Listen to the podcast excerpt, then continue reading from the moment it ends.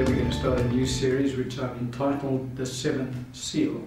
It pertains to the um, events that occurred in the earth and obviously in heaven as well um, in the last days. And there's a whole series of events that will take place from uh, this present time that we're living now all the way through until the end of the age, until our Father creates a new heaven, or new heavens plural, and a new earth.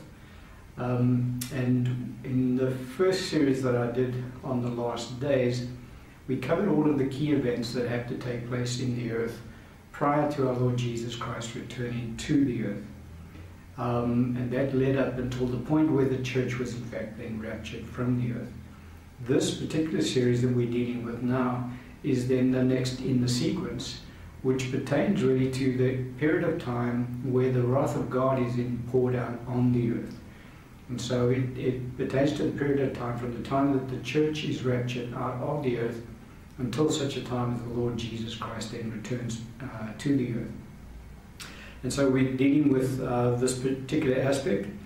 With regards to this aspect, I've entitle this series The Seventh Seal, because as we will see um, as we go through the series, the scripture in the book of Revelation uh, reveals to us very clearly that there are seven seals that were opened on the scroll.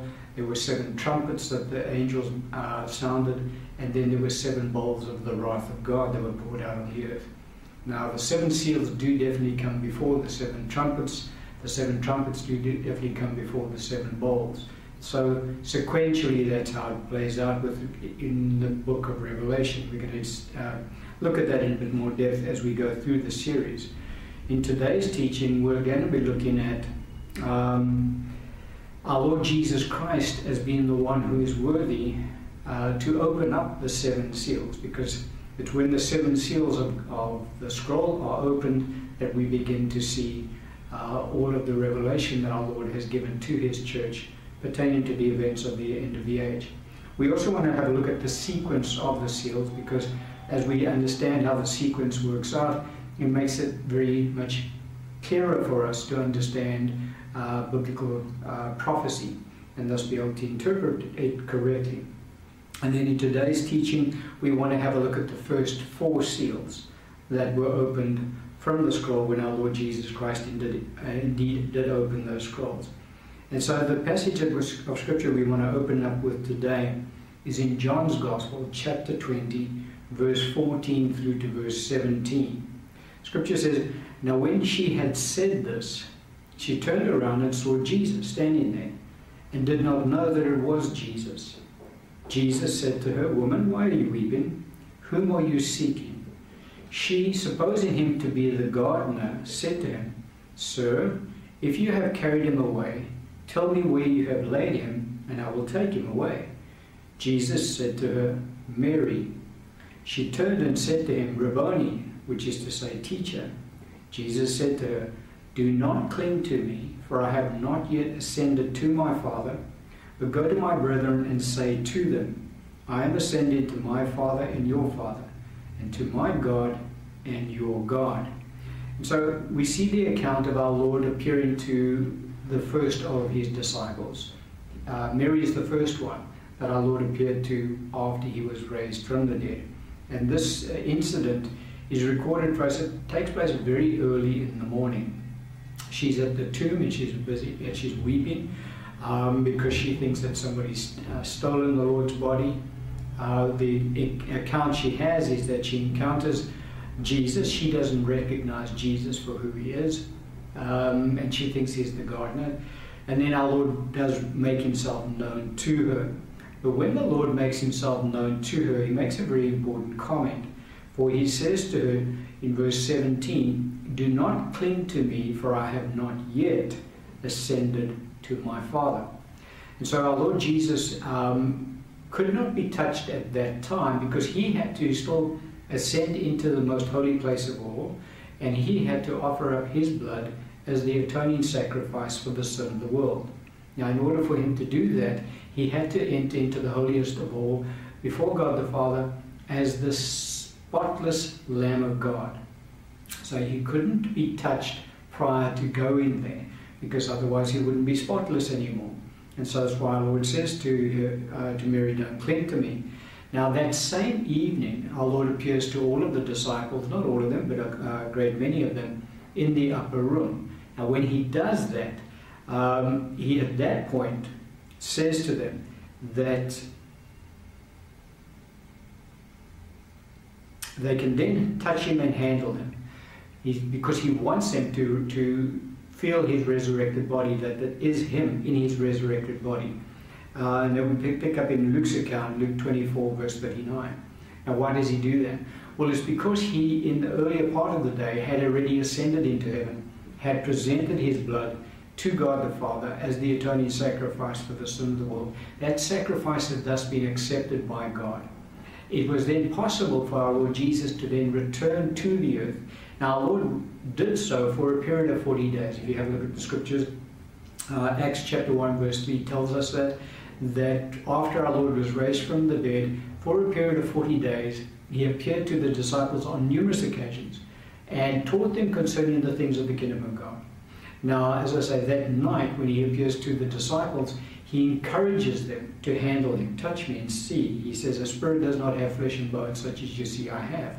And he encourages them to put their fingers through the nail prints in his hand and he, their, their hands into his side where the spear had gone in. Now, the reason, as I say, he could do that was because he had now presented his blood before the Father that sacrifice had been accepted, and now Jesus could be handled by his disciples. But prior to that, he could not be handled by his disciples because he had to go into heaven to uh, present himself as the spotless Lamb of God. Now, at the end of the 40 day period, so if you have a look at the account in the book of Acts and the book of Luke and the book of John, there are numerous accounts given to us of our Lord appearing to the disciples on numerous occasions. And also in the book of Corinthians, the Apostle Paul does give us a, a bit of a timeline as to all the, the uh, not all of the times, but a, a, number of the times that our Lord did appear to the disciples. It was the one time he appeared to over 500 of them at once on the mountain in Galilee. And so that is pretty much all of the disciples that, are, that followed our Lord during his earthly ministry. They uh, went to that mountain on that day because our Lord throughout his time on the earth, kept telling them, guys, when I'm raised from the dead, I will appear to you on this mountain. He showed them the mountain, and he also gave them the time that he would appear to them. And so they all congregated there on that particular day. Our Lord then appeared to them as well. And so he taught them over a period of 40 days things concerning uh, the kingdom of God. At the end of the 40 day period, uh, we pick up an account in Scripture that um, describes to us the close of that period. And the account is in Acts chapter 1, verse 6 to 11. Scripture says, Therefore, when they had come together, they asked him, Jesus, saying, Lord, will you at this time restore the kingdom to Israel? And he said to them, It is not for you to know the times or seasons which the Father has put in his own authority but you shall receive power when the Holy Spirit has come upon you, and you shall be witnesses to me in Jerusalem, in all Judea and Samaria, and to the end of the earth. Now, when he had spoken these things, while they watched, he was taken up, and a cloud received him out of their sight. And while they looked steadfastly toward heaven as he went up, behold, two men stood by them in white apparel, who also said, Men of Galilee, why do you stand gazing up into heaven? The same Jesus who was taken up from you into heaven will so come in like manner as you saw him go into heaven.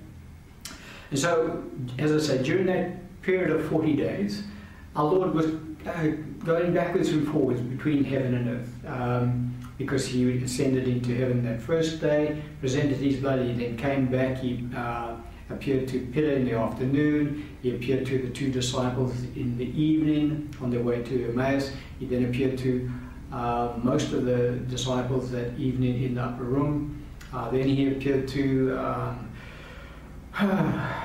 the, the guys that were, that were fishing. He appeared to them. To the 500. Uh, on numerous occasions, our Lord. So he, our Lord was going backwards and forwards between heaven and earth during this time. At the end of the 40 day period, our Lord now ascends into heaven for the last time Well, when I say the last time, our Lord has appeared to numerous people since that time, uh, even up until the present day. I don't want to get into any kind of uh, depth around that discussion. But the point really that I wanted to highlight here is that at this time, our Lord now ascends into heaven and something else transpires. So the first time our Lord goes into heaven, he presents his blood. When I say the first time, I'm talking about when he was first raised from the dead. He presents his blood before the Father as the atoning sacrifice.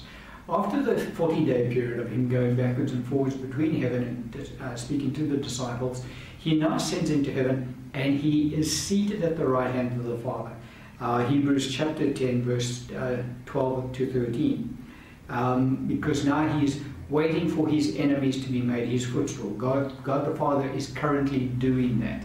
That has not yet, uh, that work hasn't yet been accomplished.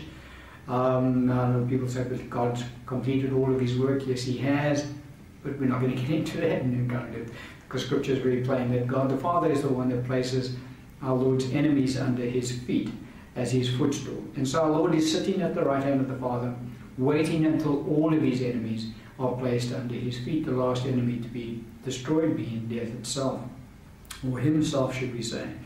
Um, but when our Lord ascended into heaven on this occasion, something else transpired. It wasn't um, him having to present his blood before the throne, but this is the account that we see of what transpired on this occasion, uh, as revealed to the Apostle John in the book of Revelation. And we pick it up in Revelation chapter 5, verse 1 through to 14. And it's at this point that we then see the scroll with the seven seals. And this is now the beginning of the revelation of God as to what will take place in the earth. Now, in the book of Revelation, our Lord speaks about John having to report of that which he sees, that which is, and that which is to come. And so when we look at the seven seals, the seven trumpets is all futuristic. We'll go through it as we get into the series. The seven bowls are all futuristic. Again, we'll look at it as we go into the series. The seven trumpets are not all futuristic. Two of them are. Um, five of them, however, are, as, as our Lord said, John had to report that which he has seen, that which is, and that which is to come. And so five of the seals are that which is. Um, it pertains to the future, but it also pertains to the present and also to the past. We'll have a look at it in more detail and understand that. So we just need to get uh, understanding around the concept. But in this passage of Scripture, we see the seven seals mentioned uh, on the scroll. And so the Scripture says in verse 1 And I saw in the right hand of him who sat on the throne a scroll a scroll written inside and on the back, sealed with seven seals. And so this is describing God our Father. He's sitting on the throne, and in his right hand is the scroll, which is written on the inside and on the back of the scroll, and the scroll has seven seals on it. Verse 2 Then I saw a strong angel proclaiming with a loud voice, Who is worthy to open the scroll and to loose its seals? And no one in heaven or on the earth or under the earth was able to open the scroll or to look at it. So I wept much, John speaking of himself, because no one was found worthy to open and read the scroll or to look at it. But one of the elders said to me, do not weep. There were 20, there 24 elders that are seated on thrones around the throne of God. So that's what he's talking about, one of those elders. But one of the elders said to me, Do not weep. Behold, the lion of the tribe of Judah, the root of David, has prevailed to open the scroll and to loose its seals. Now, how did, uh, this is obviously a, a picture of Jesus. He prevailed. Why? Because he was the spotless Lamb of God who suffered death for the whole world and took upon himself the sin of the world, and he prevailed. Verse 6 And I looked, and behold, in the midst of the throne and of the four living creatures, and in the midst of the elders, stood a lamb, as though it had been slain, having seven horns and seven eyes, which are the seven spirits of God sent out into all the earth. Then he came, talking about our Lord Jesus now, um, because our Lord is the Lamb of God Then he came and took the scroll out of the right hand of him who sat on the throne. Now, when he had taken the scroll, the four living creatures and the twenty four elders fell down before the Lamb, each having a harp and golden bowls full of incense, which are the prayers of the saints. And they sang a new song, saying, You are worthy to take the scroll and to open its seals. For you were slain and have redeemed us, redeemed to our God by your blood out of every tribe and tongue and every people and nation, and have made them kings and priests to our God, and they shall reign on the earth. Then I looked, and I heard the voice of many angels around the throne, the living creatures and the elders, and the number of them was 10,000 times 10,000 and thousands of thousands, literally billions and billions of angels, saying with a loud voice, Worthy is the Lamb who were slain to receive power and riches and wisdom and strength and honor and glory and blessing. And every creature which is in heaven and on earth and under the earth, such as are in the sea and in them, I heard saying, Blessing and honor and glory and power be to him who sits on the throne and to the Lamb forever and ever. Then the four living creatures said, Amen. And the twenty four elders fell down and worshipped him who lives forever and ever. And so it was at this time that our Lord takes the scroll out of our Father's hand. And so it happened when our Lord descended into heaven on that last occasion after the 40 day period of appearing to the saints. And he is the only one in heaven, on earth, and under the earth who is worthy, and who was worthy, obviously, to take the scroll out of our Father's hand and to open its seven seals. No one else. Had Jesus not done what he did, that scroll would still be sealed today because there's no one else in God's creation who could have opened it. But Jesus is the only one. He prevailed, he overcame. And so he has taken the scroll out of our Father's hand and he has opened the seven seals. And it's those seven seals, when our Lord began to open those seven seals, and he's opened them uh, all up until now, um, that all things have then started to take place as written in the scroll. And so we'll go through it um, seal by seal, we'll discuss it, and it obviously leads us, as I say, into the seven trumpets, which in turn lead us into the seven bowls of the wrath of God. But we need to understand a concept around uh, things in the spirit realm in order for us to have a clear understanding of, of the seven seals, for argument's sake. And that is the sequence of the seals as they are opened.